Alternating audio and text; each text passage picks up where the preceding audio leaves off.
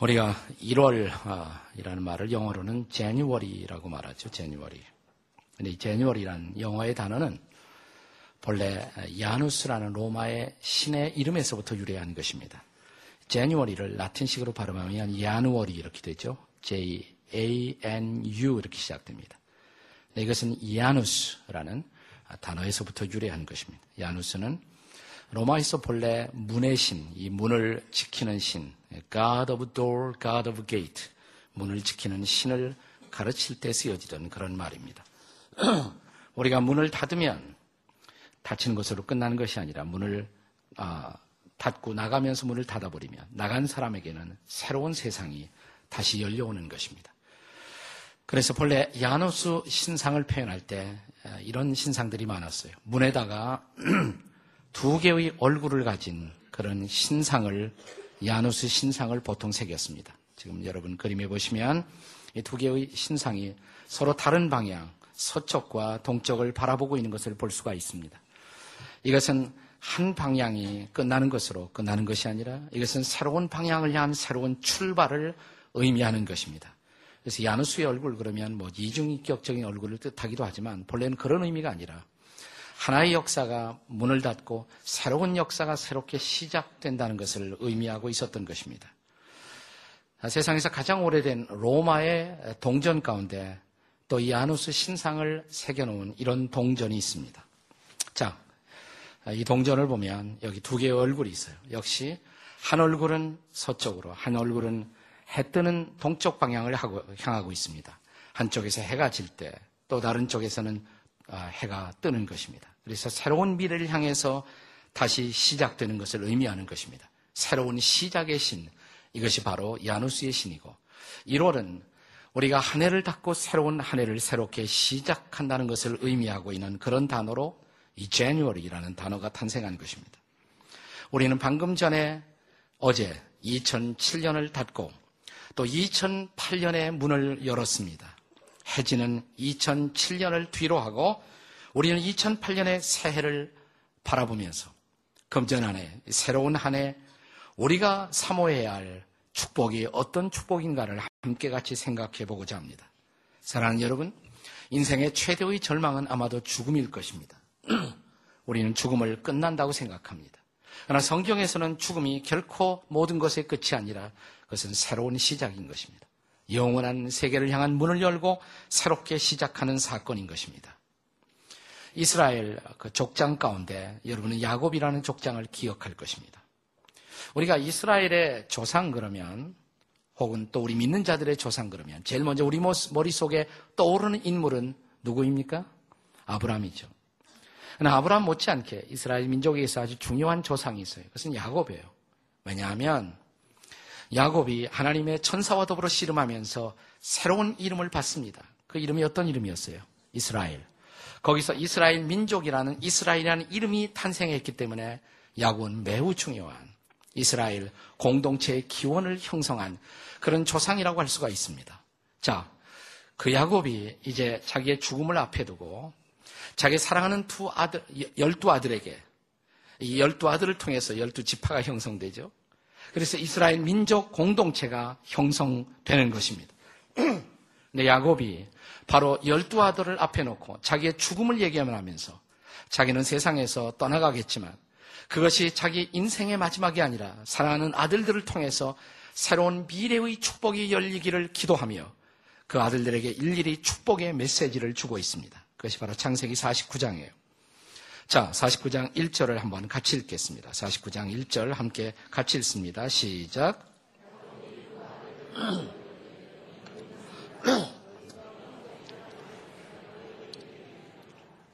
네. 야곱이 그 아들들을 불러서 후일에 당할 일을 내가 이루겠다고.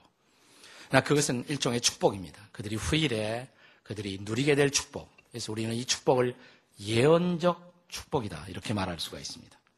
여기 아들 하나하나에 대해서 일일이 쭉 축복이 열거되고 있어요. 르벤이라는 장자에서부터 시작이 됩니다. 그런데 저는 자, 이 아들들 가운데서 특별히 야곱이 요셉에게 예언한 축복을 오늘 이 시간 우리가 주목해 보고자 합니다. 자, 요셉은 장자는 아니었지만 하나님의 구속사적 경륜에 있어서 매우 중요한 역할을 합니다.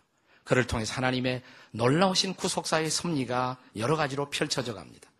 저는 어떤 의미에서 그래서 요셉에 대한 축복은 하나님의 자녀 모두에 대한 축복을 대표하는 아주 상징적인 축복이라고 생각을 합니다.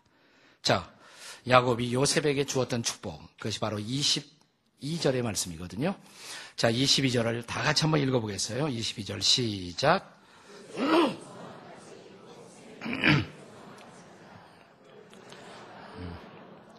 네.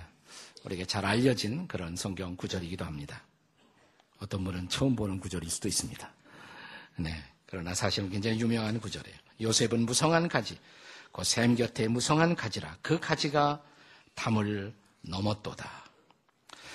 저는 이 아주 하나님의 모든 자녀를 대표한 요셉에게 베풀어졌던 상징적인 축복, 이 축복을 통해서 2008년 팔가운 한해 동안에 여러분과 제가 사모해야 할 그 축복, 우리가 바라보아야 할 축복, 그 축복의 정체는 무엇이고 그 축복의 근원은 무엇이었으며 그 축복의 결과는 무엇이어야 하겠는가를 함께 같이 살펴보고자 합니다. 첫째로 축복의 정체입니다. 자, 우리가 추구할, 또 우리가 사모할, 우리가 바라볼 축복, 이 축복의 정체는 무엇일까요? 한마디로 말하면 그것은 열매를 맺는 인생입니다. 그래서 열매 인생을 사모하는 것, 이것이 바로 우리가 사모해야 할 금년도의 축복이라고 저는 믿고 싶습니다. 질문 하나 하고 싶어요. 여러분, 꽃을 좋아하십니까? 아니면 열매를 더 좋아하십니까? 두 가지 다 좋아하시겠지만, 둘 중에 하나를 선택하신다면 꽃을 선택하시겠습니까? 열매를 선택하시겠습니까? 예? 예, 투표로 결정할까요? 예, 물론 꽃도 좋지요. 예. 하지만 성경에서는 이상하게 이 꽃에 대해서는 다소간 부정적인 그런 것으로 평가합니다. 꽃은 아름답기는 하지만 오래가지 못합니다. 일시적인 것입니다. 그래서 일시적 가치를 상징할 때 이 꽃이 성경에서 등장하는 것을 볼 수가 있습니다. 자, 우리 대표적인 성경 구절로 베드로 전서 1장 24절의 말씀을 우리 같이 읽겠습니다. 다 같이 시작. 모든 육체는 풀과 같고 그 모든 영광은 풀의 꽃과 같으니 풀은 마르고 꽃은 떨어지되 그 다음에 오직 하나님의 말씀은 세세토록 있다. 이렇게 계속되죠. 꽃은 시드는 것입니다. 그리고 꽃은 결국 떨어지는 것입니다. 성경은 꽃을 일시적인 가치를 가진 그 무엇을 비유할 때 이 꽃을 등장시키고 있습니다. 반면에 열매를 성경이 어떻게 사용할까요? 자, 요한복음 15장 유명한 장이죠. 나는 포도나무요 너희는 가지니 라고 시작되는 장 말입니다. 자, 요한복음 15장의 16절 말씀을 같이 한번 읽겠어요. 요한복음 15장 16절 다 같이 시작.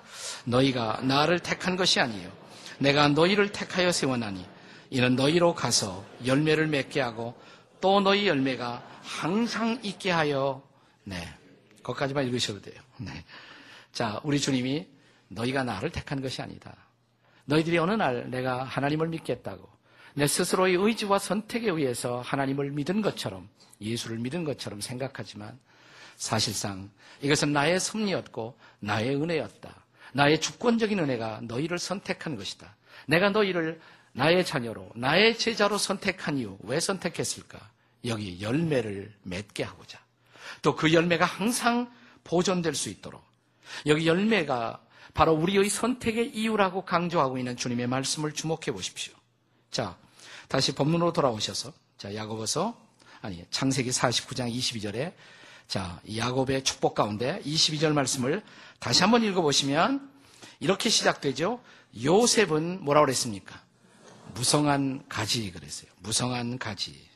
예, 근데 이 말을 다른 말로 바꾸면 요셉은 열매가 많은 가지다 이런 뜻입니다. 영어로 무성하다는 말이 fruitful이라는 단어가 쓰여집니다. fruitful, 열매가 가득한 가지다. 어떤 번역에 보면 아예 가지란 말을 빼놓고 아주 의역을 해서 이렇게 번역한 성경도 있어요. 요셉은 열매가 가득한 아들이다. 열매가 가득한 아들이다. 다시 말하면 요셉의 인생을 통해서 열매 가득한 인생을 기대한다고 또 하나님이 그런 축복을 주실 거라고 그런 예언적인 축복을 여기 내리고 있는 것을 볼 수가 있습니다. 자, 우리는 열매 그러면 어떤 단어가 함께 생각이 납니까? 무슨 열매가 생각이 나십니까? 혹시 성령의 열매 이런 거 생각 안 나십니까? 성령의 열매. 자, 성령의 열매 그러면 성경에 어떤 구절이 생각나시나요? 성령의 열매란 말이 성경에 있죠? 성경 어딘가 틀림없이 있습니다. 갈라디아서 5장에 있죠. 네, 갈라디아서 5장 22절에 보시면 성령의 열매는 이렇게 시작되는데 자, 성령의 열매가 뭐예요? 사랑과 희락과 화평과 오래 참음과 자비와 양선과 충성과 온유와 절제니라. 이렇게 아홉 가지가 나와요. 이게 다 무슨 열매예요? 성령의 열매. 이것은 그냥 인간적인 노력과 의지만으로 맺어지는 열매가 아니라 성령의 도우심을 통해서 맺어지는 열매라고. 그런데 저는 하나님이 야곱을 통해서 요셉에게 주었던 축복, 이 축복의 열매가 바로 성령의 열매였다고 생각을 해요. 자, 우리가 요셉의 인생에 대한 가장 아름다운 증언을 요셉을 국무총리로 고용했던 그 당시 세계 애굽의 최고의 통치자였던 바로 파라오가 요셉에 관해서 이런 증언을 남깁니다. 창세기 41장 38절 한번 보세요. 창세기 41장 38절 우리 다 같이 읽겠습니다. 시작. 바로가 그의 신하들에게 이르되 이와 같이 하나님의 영에 감동된 사람을 우리가 어찌 찾을 수가 있으리요. 네.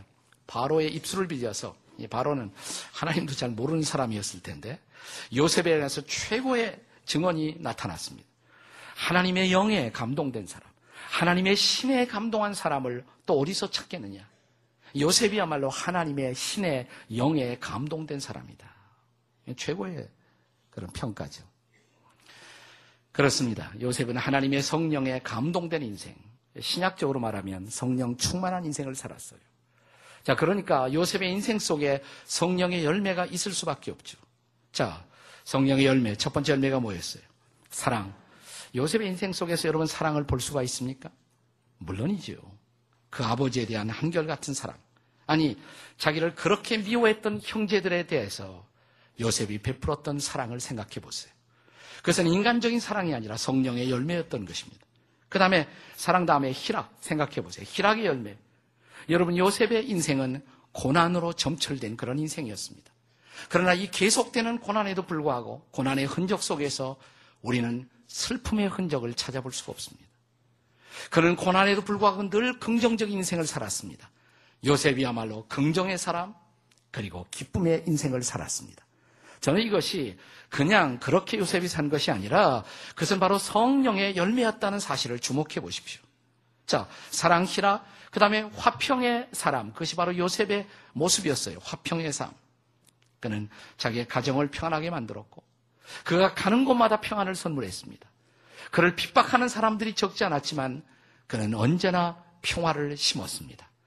그는 애굽 땅을 축복했고, 애굽 땅에 평화를 가져왔고, 애굽의 주변 국가에도 평화를 가져왔어요. 그는 진실로 피스메이커의 사람이었습니다. 자, 이런 화평의 열매, 그것은 하나님이 주신 성령의 열매였던 것입니다. 자, 또 한번 오래 참의 열매 생각해 보십시오. 요셉처럼 그렇게 오래 참은 사람이 어디 있어요? 형제들에게 시기받고 질투를 당하면서도 그는 오래 참습니다. 구덩이에 던지움을 받았지만 오래 참습니다. 그는 억울하게 감옥에 갔지만 오래 참습니다. 그가 애굽의 국무총리가 된 다음에도 흉년이 왔어요. 7년 동안 오래 참습니다. 이런 요셉의 오래 참음의 열매, 이것은 바로 성령의 열매였던 것을 주목하십시오. 또 자비의 열매를 생각해 보십시오. 형제들이 그를 어떻게 대했습니까? 나 그가 어떻게 그 형제들을 끌어안고 용서를 선포하고 형님들 두려워하지 말라고 하나님이 하신 일이라고 넉넉한 가슴으로 자기 형제들을 받아주는 요셉의 모습, 이 자비의 열매, 이것이 성령의 열매가 아니겠습니까? 그리고 양선의 열매를 생각해 보세요. 선을 베푸는 열매. 자기를 그렇게 죽이려고 시도했던 형제들에게 오히려 양식을 담아 퍼주어 고향으로 돌아가게 하는 요셉을 보십시오. 그리고 애굽 땅이 풍년을 맞이했을 때 양식을 잘 저장해 두었다가 주변 국가의 양식들을 풀어 나누는 요셉의 모습. 조국에게 그렇게 또한 양식으로 지원하는 요셉의 모습. 그는 선을 베푸는 양선의 사람이었습니다. 그리고 그는 진실로 충성의 사람이 아니었습니까? 아버지께 충성하고, 보디발에게 충성하고, 감옥의 교도소장에게도 충성하고, 바로에게 충성하고 무엇보다 하나님께 충성한 그의 일생. 이것은 진실로 성령의 열매가 아니었을까요? 그리고 온유함을 생각해 보십시오. 온유함.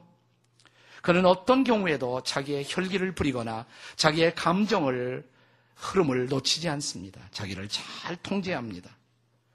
자기와 약속을 잊어버린 관원에 대해서도 분노하지 않습니다. 그를 저주하지 않습니다. 이런 감정이 기가 막히게 통제된 인생, 온유함의 인생을 살았던 요셉. 그것은 바로 성령의 열매였던 것입니다. 그리고 절제. 자, 애굽 땅이 7년 동안의 풍년을 맞이했을 때 그러나 그 곡식을 낭비하지 않고 차근차근 저축하는 그에게서 이 절제된 정신을 볼 수가 있잖아요. 성령의 열매였던 것입니다. 그런데 사랑하는 여러분, 우리가 성령의 열매 그러면 몇 가지가 생각나십니까? 성령의 열매가 보통 몇 가지라고 그래요? 아홉 가지죠. 갈라디아서 5장 22절에 성령의 열매라고 말할 때 열매가 놀랍게도 복수가 아니라 단수로 쓰여졌다는 사실을 주목하셔야 합니다. 그러니까 성령의 열매는 사실 하나밖에 없어요. 하나. 한 열매 속에 아홉 가지 단면이 있었다 말하는 게 더 좋습니다. 근데 사실상 그 한 열매는 한 인격을 지향하는 것이에요. 여러분 생각해 보세요. 성령의 열매 가운데 내포된 모든 인격적인 덕목들, 사랑, 희락, 화평, 오래 참음, 자비, 양선, 충성, 온유, 절제, 이 모든 것을 완벽하게 갖추고 있는 대표적인 모델의 인격, 누가 생각나세요? 예수님이죠. 성령의 열매를 맺게 되면 누구 닮을까요? 예수님. 저는 구약 성경에서 가장 예수님을 닮아 있는 대표적인 사람이 누구일까요? 아, 그래서 지금 요셉 얘기하는 거죠. 요셉이에요, 요셉. 성경의 열매였어요. 그렇습니다. 자, 야곱을 통해서 축복받은 요셉. 요셉의 평생을 통해서 맺어야 할 거룩한 인격의 열매. 그것은 바로 예수 그리스도를 닮아가는 열매였던 것입니다. 금년 안에 우리가 무엇을 하느냐 이것도 중요하지만 무엇이 되느냐 이 금년 안에 정말 우리의 주님이신 예수 그리스도의 인격을 닮아가는 그 아름다운 한 열매의 인생이 되시기를 주의 이름으로 축원합니다. 옆에 사람에게 열매 인생이 되십시다. 이렇게 인사하시겠습니다. 열매 인생이 되십시다. 다시 예수님 닮으십시다. 전혀 반응이 없는 사람 있죠. 잘 쳐다보시고 진짜 예수님 닮으셨네요. 한번 해보세요. 진짜 예수님 닮으셨네요. 예, 예.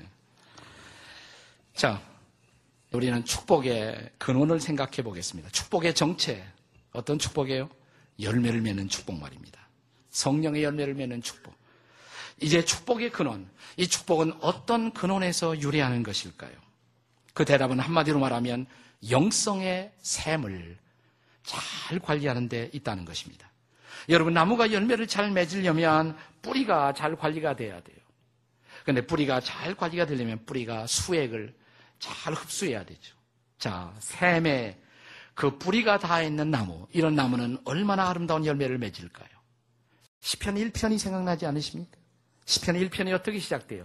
복 있는 자는 누가 복 있는 사람, 정말 행복한 사람일까요? 시편 1편 3절의 말씀. 우리 다 같이 읽겠습니다. 시편 1편 3절 다 같이 시작. 그는 시냇가에 심은 나무가 철을 따라 열매를 맺으며 거기까지 읽으셔도 돼요. 그 잎사귀가 마르지 아니함 같다. 예.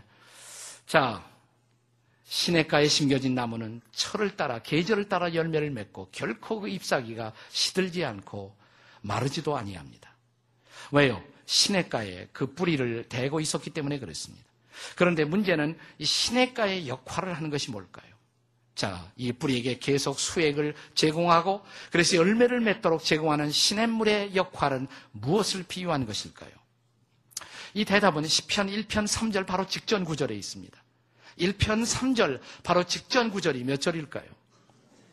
대답이 어려우세요? 2절. 자, 2절 한번 같이 읽어요. 2절 다 같이 시작. 오직 여호와의 율법을 즐거워하여 그의 율법을 주야로 묵상하는도다. 네, 복 있는 자는 행복한 사람은 뭐 죄인의 길에 서지 않고 고만한 자리에 자리도 앉지 아니하고 목에 다 지나간 다음에 오직 여호와의 율법을 하나님의 말씀을 즐거워하여 그 말씀을 주야로 묵상하는 자로다. 저는 시냇가에 심겨진 나무같이 이게 하나님의 말씀을 묵상하고 그 말씀을 붙들고 기도하고 아, 기도와 묵상의 파운틴 그 샘을 가지고 있는 사람 기도와 묵상의 샘 이런 사람은 마치 그 뿌리를 시냇가에 내리고 있는 나무와 같다는 것입니다. 사랑하는 여러분, 그 다음에 중요한 것은 이것입니다. 우리의 인생의 뿌리가 늘 이렇게 말씀과 기도 안에 뿌리를 내리고 영적인 힘을 공급받고 있는가라는 사실입니다. 다시 본문으로 돌아오셔서 자 요셉을 향한 야곱의 축복을 다시 한번 읽어보세요. 22절에 요셉은 무성한 가지 그 다음에 뭐라 그랬습니까? 샘 곁에 무성한 가지라 다 같이 샘 곁에 무성한 가지라 옆에 사람에게 샘 곁에 무성한 가지가 되십시다. 이렇게 인사. 네. 네. 샘 곁에 그 열매를 맺는 아름다운 가지처럼 샘 곁에, 샘 곁에. 이 샘의 역할이 경건 생활이다. 영성 생활이다. 다시 말하면 그것은 말씀과 기도로 하나님과 교통하는 삶. 이런 삶이 있었기 때문에 요셉은 언제나 승리했어요. 보디발의 집에서 유혹을 받을 때도 하나님 생각하고 주님과 기도하면서 승리했고 그는 감옥에 가서도 늘 기도하면서 거기서 버티고 승리했고 그는 한 나라의 국무총리를 하면서도 늘 하나님과 기도로 교통하며 하나님의 지혜로 그 나라와 국정을 이끌어갈 수가 있었던 것입니다. 저는 우리나라의 새로 뽑힌 지도자가 늘 하나님과 교통하고 하나님을 두려워하면서 정말 그렇게 섬기는 지도자로 세워져 갈 수 있도록 여러분과 제가 기도하시기를 주님의 이름으로 축원합니다. 그분이 잘해야 우리 한국 교회가 잘 될 수가 있어요. 옛날에도 기독교 이름을 가진 대통령이 있었는데 청와대에서 예배할 때 제가 들어간 일이 있었는데 제가 성경 구절을 읽으니까 그분이 찾지 못해서 막 왔다 갔다 하시더라고요. 이건 아닌데 네, 이번에 그분은 정말 말씀을 경외하고 하나님의 음성을 듣고 그리고 말씀의 가치관에 의해서 국민을 섬기는 지도자 될 수 있도록 기도하시기 바랍니다. 그러려면 제일 중요한 게 뭐냐면 큐티 잘해야 돼요. 큐티. 말씀과 기도로 하나님과 교통하는 일.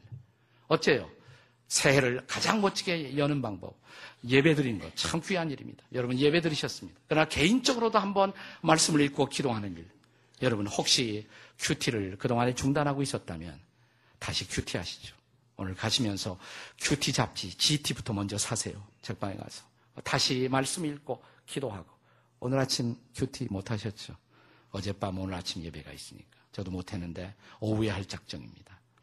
그래서 매일같이 말씀을 공급받고 기도하는 삶. 그렇습니다. 영성의 샘이 살아있는 한, 사랑하는 여러분. 우리는 시냇가에 심겨진 나무처럼 시절을 쫓아 열매를 맺을 것을 믿습니다. 이 축복의 근원, 그 샘이 아름답게 보존되기를 주의 이름으로 축복합니다. 이 보존이 안 되면 어떻게 될까요? 이스라엘 백성들이 이런 영성 생활을 등한히 할 때 그 민족적으로 겪었던 비극의 모습을 성경은 이렇게 증언합니다. 예레미야 2장 13절의 말씀을 보세요. 자, 예레미야 2장 13절 한번 다 같이 읽겠습니다. 시작. 내 백성이 두 가지 악을 행하였나니 곧 그들이 생수에 근원되는 나를 버린 것과 스스로 웅덩이를 판 것인데 그것은 그 물을 가두지 못할 터진 웅덩이들이니라. 주의 백성들이 비참한 지경에 떨어진 이유 두 가지 때문이다. 하나, 생수의 근원이 나를 버렸다. 또 하나는 스스로 팠는데 샘을 판 것이 아니라 웅덩이, 터진 웅덩이를 팠다. 그렇습니다. 터진 웅덩이 아니라 아름다운 샘. 거기서 말씀의 공급을 받고 기도로 나아갈 수 있는 영성의 샘이 살아있는 한 금년 한 해 여러분 축복의 열매를 맺는 한 해가 될 줄로 믿습니다. 옆에 사람에게 큐티 하십시다. 다 같이 큐티 하십시다. 네. 자, 축복의 결과. 어떻게 이 축복은 어떤 결과를 가져왔을까요? 자, 오늘 본문의 말씀을 통해서 다시 야곱의 입술을 통해 요셉에게 예언된 이 축복의 결과를 한번 생각해 보세요. 다시 읽습니다. 자, 22절 말씀을 처음부터 다시 한번 읽습니다. 시작. 요셉은 무성한 가지, 그샘 곁에 무성한 가지라 그 가지가 담을 넘었도다. 마지막 그림을 생각해 보세요. 가지가 담을 넘었도다. 담 넘는다 그러면 우리는 도둑놈부터 생각나지만 그런 얘기 아니에요. 여러분 열매를 많이 맞은 가지가 담을 넘었을 때 어떻게 됩니까? 이웃집에도 축복이 돼요. 그 열매를 우리만 따먹는 것이 아니라 이웃들에게 나눠주는 삶. 이것은 영향력의 확산, 축복의 나누어짐을 그리는 아름다운 그림인 것입니다. 우리는 금년 안에 우리만, 나만 축복받는 것이 아니라 평생 축복을 나의 담 안에만 가두어 두는 인생이 아니라 내가 하나님께 받은 축복을 담을 넘어서 이웃들에게 나누어 주고 그 거룩한 영향력을 확산하는 그런 금년 한 해가 되시기를 주의 이름으로 축복합니다. 요셉이 그런 인생을 살았잖아요. 그는 가는 곳마다 축복이 되어 주었습니다. 이것이 축복의 근원이 되는 삶이에요. 축복이 되어 주는 삶. 자, 보디발의 집에 처음에 노예로 들어가지 않았습니까? 그런데 성경은 이렇게 증언합니다. 창세기 39장 5절입니다. 다 같이 읽겠습니다. 창세기 39장 5절 다 함께 읽습니다. 시작. 그가 요셉에게 자기의 집과 그의 모든 소유물을 주관하게 한 때부터 여, 여호와께서 요셉을 위하여 그 애굽 사람의 집에 복을 내리심으로 이런 말씀이 나와요. 저기 요셉을 위하여 어, 이거 벌써 없애지 마시고 요셉을 위하여 요셉을 위하여 그 애굽 사람의 집 보디발의 집에 복을 내리셨다. 요셉을 위하여를 바꿔 말하면 뭐라고 말할 수 있어요? 요셉 때문에 이 말이에요. 요셉 때문에 하나님이 보디발의 집을 축복하셨어요. 그래서 보디발은 너무 기뻐갖고 자기 집의 모든 가산 관리를 요셉에게 위임하고 가정 총무로 삼지 않았습니까? 틀림없이 어느 날 보디발이 요셉을 불러서 이렇게 말했을 거예요. 요셉, 당신 때문에 우리 집이 복을 얻었어. 당신은 복동이요. 내가 당신 때문에 축복을 받았어. 이것이 바로 축복을 끼치는 인생이에요. 자, 그 다음에 좀 일이 잘못되어서 이 보디발은 괜찮은데 좀 미세스 보디발이 이상해갖고, 네, 요셉이 감옥에 들어갑니다. 그러나 감옥에 억울하게 들어갔지만 요셉의 삶의 태도는 흔들리지 않습니다. 그는 여전히 거기서도 성실한 인생을 살았습니다. 어떻게 됐어요? 자, 감옥의 교도소장이 모든 일을 다 맡깁니다. 아, 그래서 교도소 일을 다 도맡아 하는 교도소 총무가 됩니다. 틀림없이 교도소장이 어느 날 요셉을 불러서 이렇게 말했을 거예요. 요셉, 당신 때문에 우리 감옥이 축복을 얻었어. 나를 잘 도와주시오. 나는 당신이 너무 좋소. 당신이 되도록 감옥에서 나가지 말고 오랫동안 나를 도와주었으면 좋겠소. 아마 틀림없이 그랬을 거예요. 요셉의 드라마는 거기서 끝나지 않아요. 그는 마침내 애굽의 국무총리가 되어 온 나라를 축복합니다. 흉년의 때를 잘 대비해서 풍년의 때 곡식을 잘 저장했다가 결정적인 국난에서 애굽을 구출하고 또한 이웃 나라를 돕고 자기 조국을 섬기게 됩니다. 바로는 틀림없이 어느 날 요셉을 불러 이렇게 말했을 것입니다. 당신은 이 나라의 축복이라고, 우리나라의 축복이라고. 사랑하는 여러분, 우리 모두가 그렇게 이웃들에게 축복이 되어주는 존재, 우리 사회, 우리 민족에 축복이 되는 저와 여러분이 되시기를 주의 이름으로 축복합니다. 축복합니다. 예. 어떻게 요셉이 이런 인생을 살 수가 있을까요? 세 가지를 주목해 보세요. 첫째는 성실한 삶이에요. 성실하게 하지 않았다면 가정 일을 다 맡겼을까요? 가정 총무로. 이 성실함이 중요해요. 무슨 일을 성실하게 감당하는 인생. 그 다음에 요셉에게 또 하나 우리가 주목할 것은 그는 가는 데마다 선을 베풉니다. 남이 자기를 해코지해도 그는 언제나 선으로 사람들을 대합니다. 선행을 베풀어요. 그리고 마침내 그가 모아두었던 양식을 이웃들에게 베풀고 조국에게 베풀고 항상 선행을 베풀어요. 그리고 또 하나 요셉의 인생의 두드러진 특성은 가는 데마다 그는 하나님을 높이고 드러냅니다. 전도를 했다 이 말이에요. 그는 감옥에 들어온 관리에게도 그 관리가 꿈을 해몽할 것을 요청했을 때 저는 할 수 없어요. 하나님이 하실 것입니다. 하나님을 드러내요. 자기가 믿고 있는 하나님을 그에게 소개합니다. 바로에게 부름을 받았을 때에도 바로이시여 저는 당신의 꿈을 해석할 수 없습니다. 해석은 하나님께 있습니다. 그분이 하는 것입니다. 자기가 믿고 있는 하나님을 때를 어떤지 못어찌 드러내는 증거의 삶을 살았습니다. 그래서 요셉은 축복이 되어주는 그리고 이웃들에게 축복을 나누는 축복에 영향을 끼치는 인생을 살 수가 있었던 것입니다.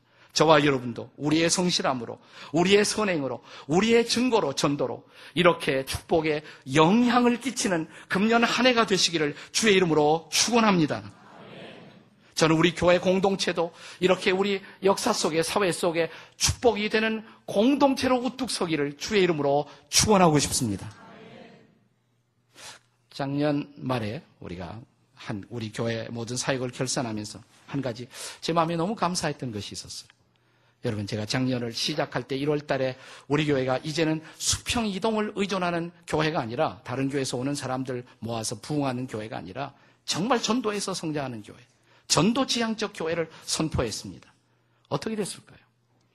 예, 지난 밤에 오셔 송구영신 예배를 드리는 분들은 아마 그 수치를 보았겠습니다만 결과를 우리가 따져보니까 우리 교회 작년 한 해 동안 등록한 사람 가운데 88.5%가 안 믿는 사람들이에요. 그리고 수평 이동으로 부득이한 사정으로 오신 분들, 우리 교회 모든 요구사항 다 하고 상담을 걸쳐서 우리가 받아들인 분들이 10% 조금 넘어요. 그러니까 90%가 다 안 믿는 분들을 전도해서 왔습니다. 여러분들이 제가 기대한 것보다 훨씬 더 잘 협력해 주셨습니다.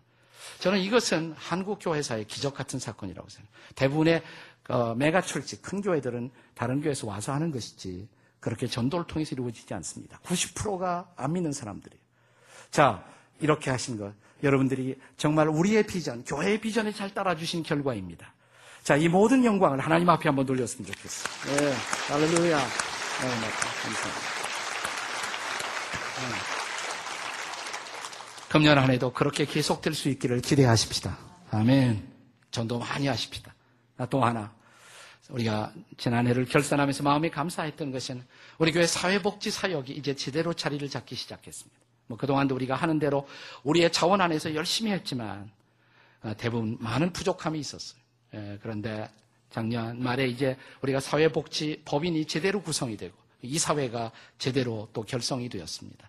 우리가 다른 기관들과 연계해서 사회 봉사 활동을 많이 펼쳤지만 우리가 금년부터 우리 교회 단독으로 이런 사역의 마당들을 사회 봉사를 활발하게 펼쳐갈 것입니다. 우선 1월 달에 앞으로 2, 3주 안에 이 수지 성전에서 가까운 곳에 이미 우리가 용인시와 공동으로 주간 노인 행복센터를 우리가 개설했습니다.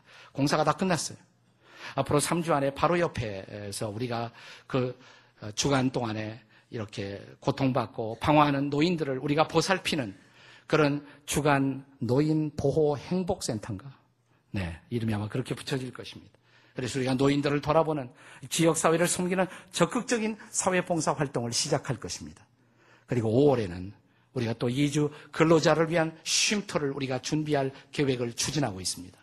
한 가지 더 하나님께서 우리 가운데 좋은 인도를 작년부터 주셨어요. 그것은 금년부터 본격화되는데 이것이 지구촌 홈스쿨링 아카데미입니다. 지구촌 홈스쿨링 아카데미. 홈스쿨링은 보통 부모가 자기 집에서 아이들을 가르치는 것이에요. 아, 그런데 사실 홈스쿨링은 외국에서, 특별히 미국에서 이 크리스천들이 시작한 프로그램입니다. 교육을 이 사회에만 맡길 수가 없다. 우리 부모들이 기독교 정신에 의해서 가르치겠다.